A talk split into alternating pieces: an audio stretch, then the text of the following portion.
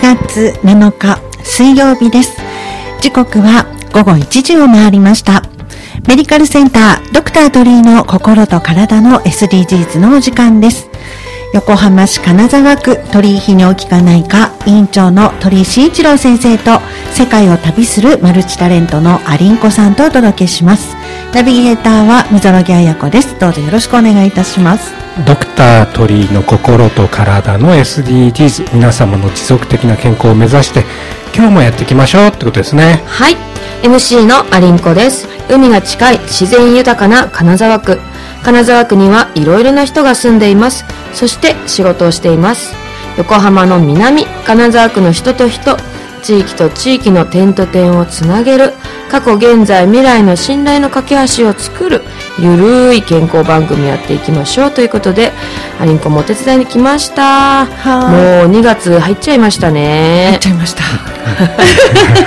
あっという間はい立春も過ぎてねはい暖かくなるといいなというところですが、はい、先日も雪がね降ったみたいです北海道いたんでちょっと知らなかったんですけど雪のニュー スまあだけどやっぱりねあの都内というかね、うん、東京横浜の雪事情はやっぱり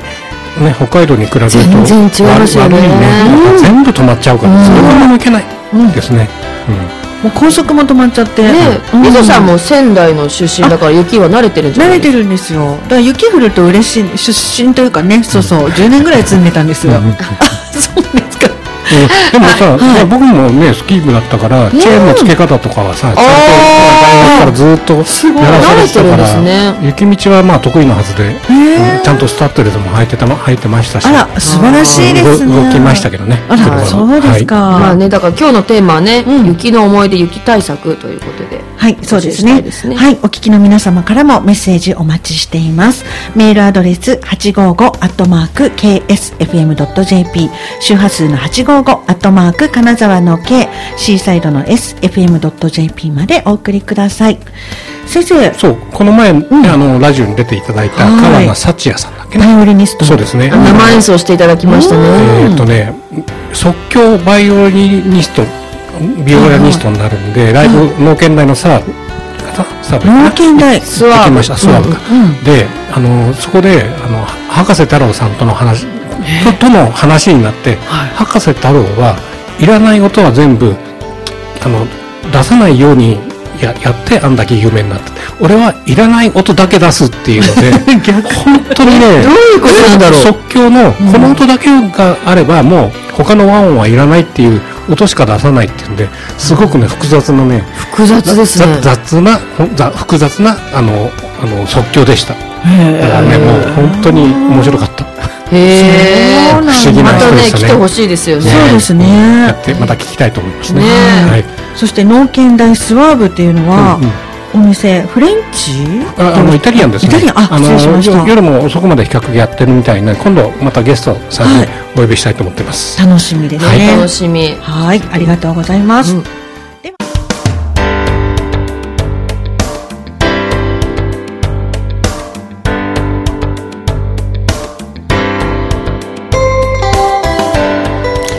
ただいまお届けした曲は八代亜紀さんの「船歌」でしたが八代さんはちょうど昨年12月30日にお亡くなりになって素敵な方でしたそうでしたよね今日は,、そうそういうことで八代亜紀さんの曲をちょっと流してみようかなと思いました、しみじみしますねそうですねはい さあ改めて参りましょう時刻は1時8分を回りましたメディカルセンタードクタートリーの心と体の SDGs ナビゲーターは溝呂彩子ですそして金沢区鳥居泌尿器科内科の鳥居慎一郎院長先生と世界を旅するマルチタレントのアリンコさんとお届けしていますここからは元気の源健康の秘訣を聞こうこのコーナーはゲストをお招きしていますまあ健康の考え方やこだわりはね人それぞれありますからねはいいろいろお伺いしていきたいと思います本日のゲスト紹介します有限会社アイランドシーサイド並木店星野照義さんですよろしくお願いしますよろしくお願いしますよろしくお願いいたしますまずあの現在のお仕事はいあここ PR ですものね、そうですね同じ建物なわけですねはい、ちょっと本館の1階にはいはありますよね、もう本館の入って東口のすぐそばはい、はい上のクリーニングさんの隣にえっとねそうです よね。で、はい先生の病院にもかかっていらっしゃるんですよね。まああのいろいろ健康診断とかねはい 来てますお世話にいならっっちしゃゃっっててまますねうんはい。そしてその星野さん現在のお仕事というのも教えていただけますかはい、今の仕事はあの、はい保険代理店ですね、はいえーまああの3社しかやってないんですけど保険代理店でやはいっております、えー詳しいところお話しした方がいいですかね、はいまあ、はい一応あの保険会社のお名前だけね、はいえー、とアフラックと、それとジブラルタ生命とメットライフ生命の3社を扱っております、この三社に絞る理由っていうのは何あかあのるいろいろに日本の保険会社さんも一応代理店やってみたんですけど、はいやっぱりお客様に最も寄り添うという形で保険商品ができているという意味ではやっぱ外資系の方が得意なんですね考え方として非常にあのよくできているというでたくさん扱っても多い少ないは関係なくてですねやっぱりはいそこが、あの絞り込んだら結局な今るほどの3社になっちゃった。ただね逆にねはい一社だと自分の保険しかう経験できないじゃん、はい代理店だとあこれよりはこっちの方がいいとかねこの場合はこっちの方がいいっていうより選択肢が広がるんでそうですそれで3つあれば多分まあ十分というそ考うですねえ方もあるんじゃないですかね。うんあの専門的に言うと先生なんかの、まあ、クリニックなんかもそうですけども、はいあの保険の業界ではそこはあの第三分野といって、え医療に関する保険ジャンルは第三分野ではい命に関わる、えー保険の部分を第一分野で2つに分けられてるんですよ。でもう割り切って第三分野はアフラックで行こうと。あでー第一分野に関しては、あのプルデンシャルグループと同じですけどジブラルタ生命とはいメットライフという3社に絞ってやっております、なるほど。そうするとやはりあのその方その方のえ入る保険を考えている人の立場に立っておすすめもできるというもうこ基と本はもう先生の,、あのクリニックでもそうだと思うんですけど、患者の立場に立った医療というような、それと同じようにあのその方に沿ったいわゆるライフプランの中で気づいていただく、後から保険でか解決できることってありますよねっていう。うん、確かにであのも保険で一回入ると、まあ、しばらくはたなんかこうやめられないとかっていうところとかってあったりもそうですよねし見直す機会があまりないような感覚がありますがさ最初に入る時が結構大事なのかなって、まあ、入るときは本人の意向に沿ったもなあの保険を選ぶということと、見直すタイミングはその人のライフスタイルなりライフステージが変わるときって、必ずその保険のニーズは変わっているので、あの期間に関係なくあの合理的に割り切って変えていくっていうのは必要だと思いますね。まあ、そういった中で、まあ、地元のお客さんが来られて相談していくっていうのが主な内容そうですね基本的にはそういうことで、まあ、一応あのよくお客様を待ってるようなスタイルではないので予約制にさせていただいていて、ああそうなんですか予約いただけばあのはい時間を取りますよ、ということですはいまあでも本当にねあの保険ってあのまあいろいろこうこことが起きてみないとわかんないじゃないそうなんですよねかといって自分はずっと元気だと思うそうなんか必要かなどうかなみたいなところもあるし過信もしちゃうしなんだけどもやっぱりそういうところでは前もってこういろいろ相談できる、ぶっちゃけぶっちゃけ話相談できる人がいると、あこれはこうだよねっていうところとね、あとやっぱり年齢が上がってくると、まあその先そんなに持ってなくていいだろうっていうのが、例えば80、90になって何億とかね、死んだ亡くなった後にもらってもね、仕方ないだろうっていうんだったらそこも含めて、あの見直しが必要なんでそうでどんすどんねどんどんこの年になってくると削られてくるねなるほどね そこがやっそぱりれもそれも必要だと思いますね。はい年齢でもそういうふうにねやっぱくり組み替える時っていうのが出てくるんですねじゃああの若い方はあの時間が長いですから、はい時間を味方にしてくださいねという考え方ですねなるほどはいで逆にこのあの年齢が進んでしまった方にはね、はいあのまあ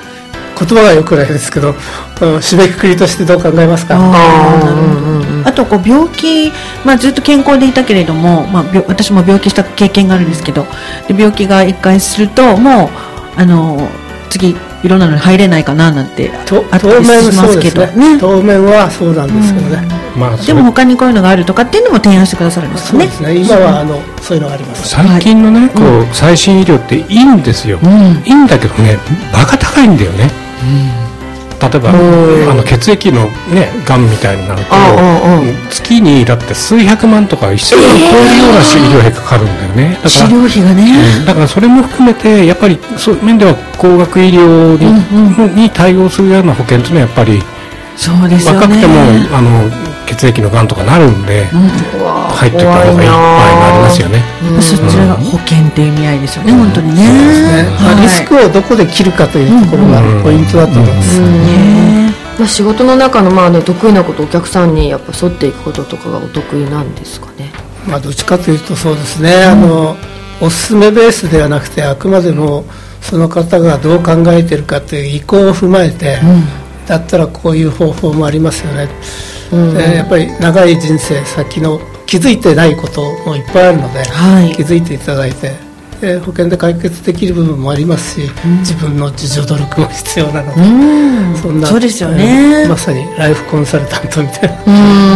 総合的にねしてらっしゃるとねですねそれでね、あの、まあ今日の、まあ、テーマじゃないんだけども、プロフィールを見ると、はいまあ、最初から保険代理店じゃなくて、そうあのこうラジオ局とかね音楽とかにね結構関係してる仕事を、あのこう仕事というか流れだったんで、はいまあ、出身だ大学もあれですよねあの工学系なんですよね。あ電子工学ですですよね、そこから最初にあの、まあ、大学でこういろいろ学ばれたことを生かされてお仕事まあ疲れたってことですか、生かされるということ大したもんではないですけど、やっぱりそれはベースに必要な部分だったので、うんはい電子工学をね学んでいたということ具なん体です的けどにどういったことを学ばれてたんですか、まあ当時コンピューターが日本に普及し始めた初期の段階ですから、まあ、IBM のコンピューターがですね日本に入ってきてビジネスに使われ始めた時代ですから、そうだこここの年代っちゃ失礼なんだけど僕が最初に買ったのがワープロが70万ぐらいしてでも教授からこう論文返されるじゃない、その日に返して戻して「なんだこれこのものは」といやこあのなるほどねこれワープロっていうものなんですよっていうふうにだからそこの時代なんでその時代の電子工学ってのはすごいああまだみんながそんなに知らないうちにねでそれから、まあ、いうん会社名言っていうのかなヤマハ電子楽器技術あとコンサートにもあの関係してたりとかね電子鍵盤の営業とかされてたっていうところではね、いやこれね逆にラ ラジオとか音楽通の中の通の通じゃないかなっていうふうに思うんですよね。ぜひいろいろ教えてください、まああのはい会社のお話が出ちゃったんでヤマハにいたもんですから、はいたまたまその電子楽器の領域で仕事をもらってですね、やってたんですけどね大変面白い当時面白い会社でしたね、あの経営者が非常にえワンマン経営でしたけど、いろいろなことに挑戦していへた会社でした、あの非常に日本でなかなかなかったと思います、こんな会社まはねだそんなにそのシンセサイダーだったりとかそういった電子ものっていうのが普及しだした頃だったんですか普及するきっかけになったんでしそょううだね。ねだからね、先ほども僕言ったんだけども、DX7 っていう有名なシンセサイザーがちょうどできて、本当に物がなくて、東京になくて、お横浜になくて、岡山まで買いに行った日があるんだよね。いや先生もよく買いに行きますよねだからそこの、そこの楽器店があるっていうんで、押さえといて行った記憶があります。いええ相当ねねえ高価だったんじゃないですかそやいのや時代その時25万ぐらいだっいやたでかな。も高いけどねいやだから多分それの開発とか、開発というかな、それの論論理とかその辺までと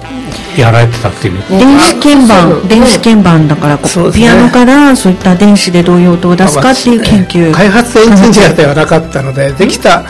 できたものに対するあのエンジニアだったんで、ええそんな開発なんて大したことはできなかいっやだけどあれあれですよねその音の出し方もどうやって伸ばすかとか、ここにこうこういうのがついてて音を上げる下げるとか細かいのがあるんでその辺はやっぱり作るよりも使う側の方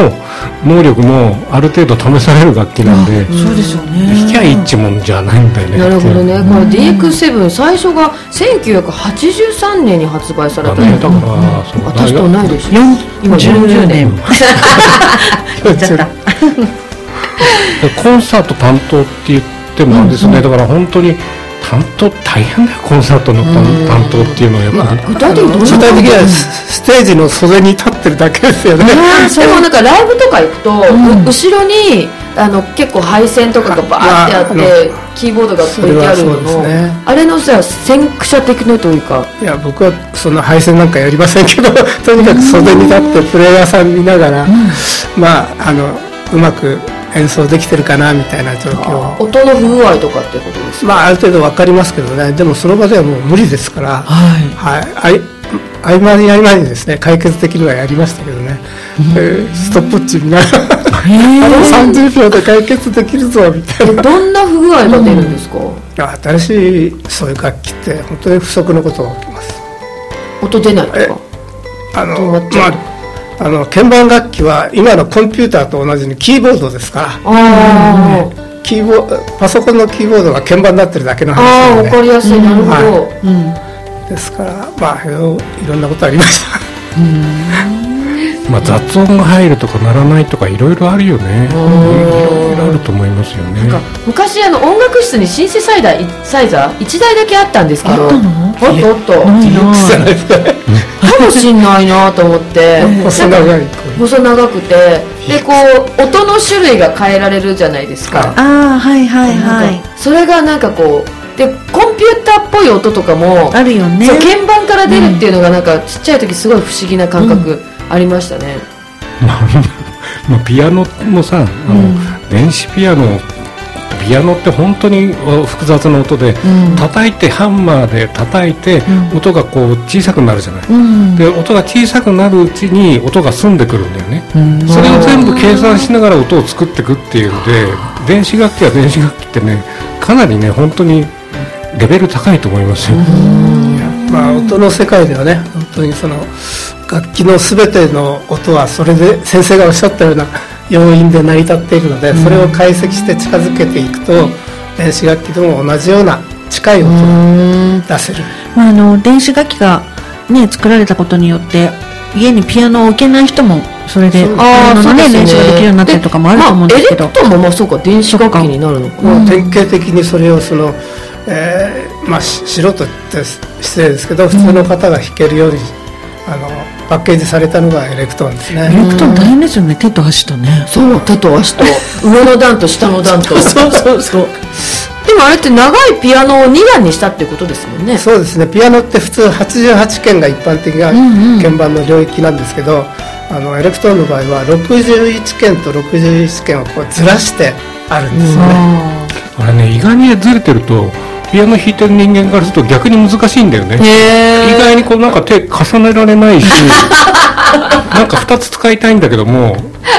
う使えないみたいな本当に意外に難しいんだなるほどね、なんかその鍵盤楽器というとやっぱりなんか TM ネットワークさんとか小室哲哉さんとかその辺のイメージがあるかあら、りますね、なんかあのねあのあと海外のアーティストだとなんかスティービー・ワンダーさんとかもよく聞きますはまあ、彼の曲は大なり小なりその電子楽器で音源使ってますね未だに使ってると思います。ええもうヤマハをすごく愛しているというい や愛してはいないですけど えどうして 愛してたらずっとその仕事をしてたと 思うんですけど、ね、もう途中であのリタイアというか、まああのあ星野さんがね、なるほどねまあ、経営者が変わってね会社の空気が変わってきたんで、もう明るいうちにグッドバイというバイ明るいうちにあだから逆にそういう意味合いでは、あのヤマハがで音楽もねなんかちょっといろいろこういい時代とまた少し変わってきてるかもね、あのジャスラックねあのヤマハ音楽教室がジャスラックで、ね、訴える訴えないとかねああありましそうたいうね時な代んもあかったかねら、なんかこうでピアノピアノじゃなくてなんか他の楽器になったりとか、楽器好きな人はいいんだけども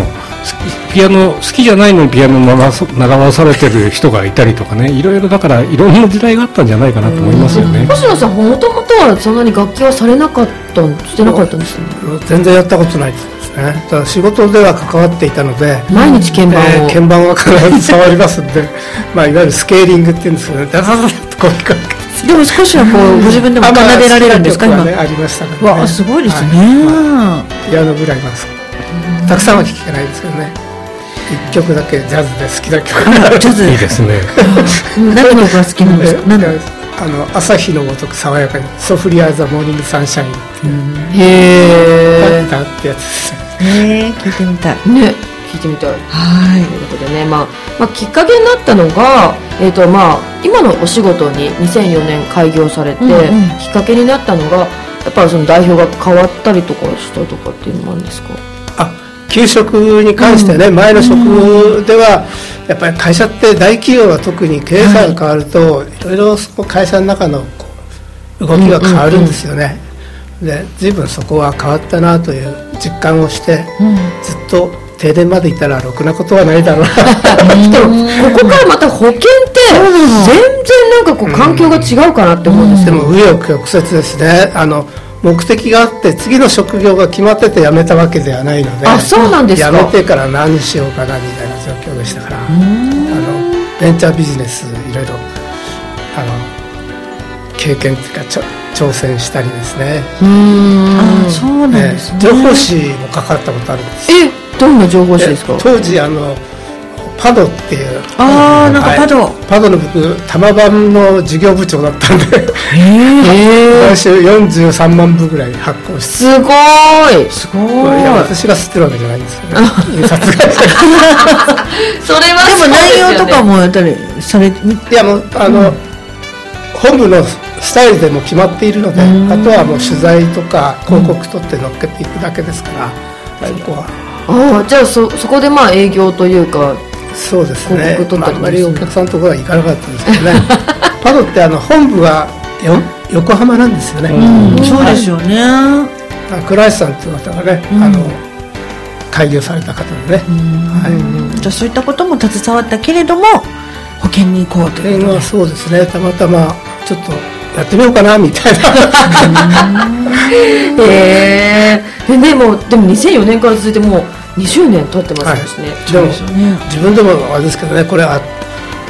正確に合ってるっていうか適職だなと今でも思ってますけどもっと早くやればよかっただからまあ逆にねあの窓口で待ってなくて予約が入ったら出るっていうのはなかなかいい予約ですよね制という意味合いではいいのかもしれないですね。すねまあねそのね保険やってる中で人の健康も考えるけれども、自分のね健康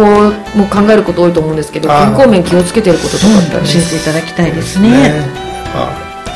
特に気をつけてることってないんですけ ども、まあ、あの生活習慣との関わりは大きいですからねあの、その程度ですかね定期的な検診に行かれたりとあか定期的な検診はもうね、あの客観的なあの判断として必要なので、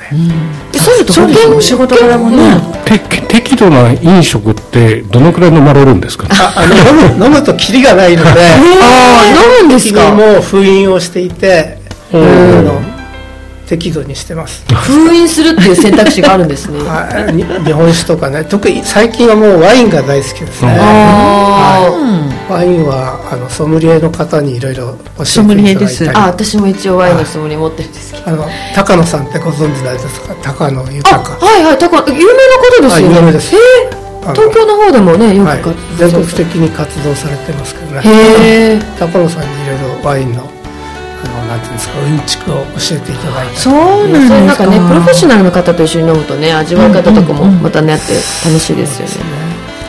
まあそうそのじゃあ封印してないですね飲んでますねそう ね確かにね確かそん にな量はとにかく控えるようにしてるんであ適度なね量はでいということです適ね量が美味しはいい食事と美味しいお酒はもうつきものです大事ですねはい大事ですねあの元気の源というところでいくとランニングをなさったりそうですね今も10ランニングは1 0キロぐらい走ってますごいい毎やすごく日ないです毎日じゃないです、し中3日ですねすすごいえじえ外を走るんですかそうですね並あその並木から、えー八景島までええで八景島の海の公園をずっと走ってで次の野島公園のあたりでも折り返してくると10キロぐらいになるんですすごい そうですか、これ休日にあでも中3日ってことは平日でもはい私るわはけいですもんね、うんうんうんへえ気をつけてらっしゃいますね